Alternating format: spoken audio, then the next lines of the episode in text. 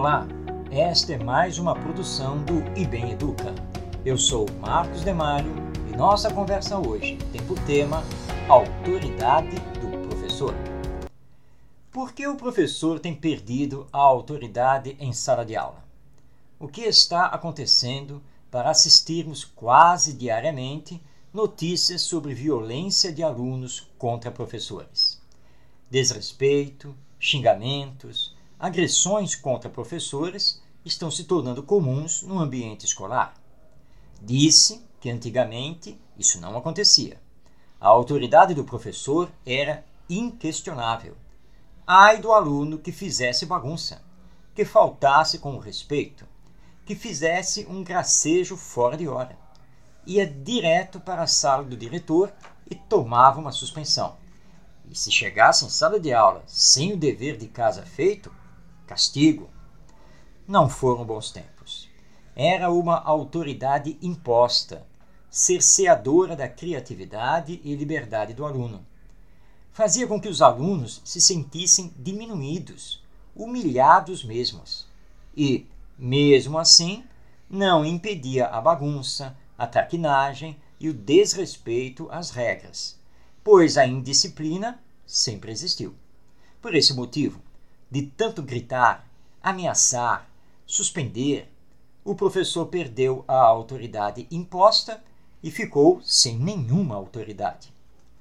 Lembro dos meus tempos de ginásio, dos professores que nos davam medo só pelo semblante carrancudo. Determinadas aulas não eram prazerosas, eram sessões de tortura.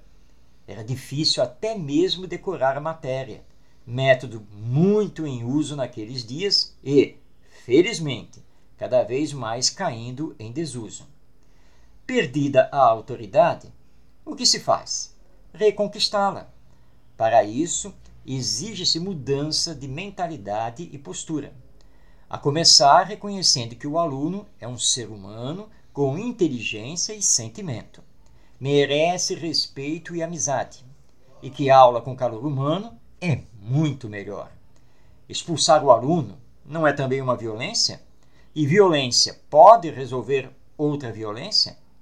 Certa vez, a coordenadora pedagógica atendeu o professor que trazia três alunas adolescentes para um castigo, pois tinham se agredido em sala de aula. Ela olhou para as três, reconheceu uma que já havia dado vários problemas de indisciplina e falou: Sabia que você tinha que estar nisso. Dispensou as outras, duas alunas, e enviou a problemática para a sala de leitura, como castigo, devendo lá ficar por três horas consecutivas. Na sua concepção, livros e leituras são um tormento, e não instrumentos para imaginar, sonhar e criar.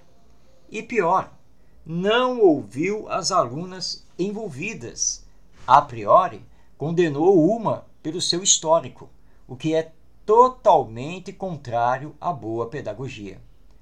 Todo professor sabe que durante sua formação, o que mais se ouve como conselho dos professores mais experientes é que não se pode perder o controle da turma. Não se pode dar confiança aos alunos, senão eles abusam. Para mantê-los quietos em sala, pratique as faltas disciplinares.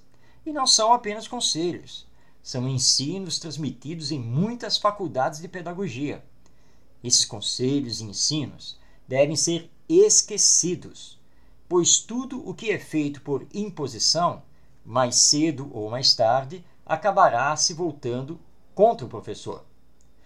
Que o professor se trabalhe afetivamente, que se reconheça no outro, numa palavra, que faça todos os esforços para como ser humano renovado e crente no potencial de seus alunos, obter gradualmente a autoridade moral de quem acredita na educação e ama o que faz.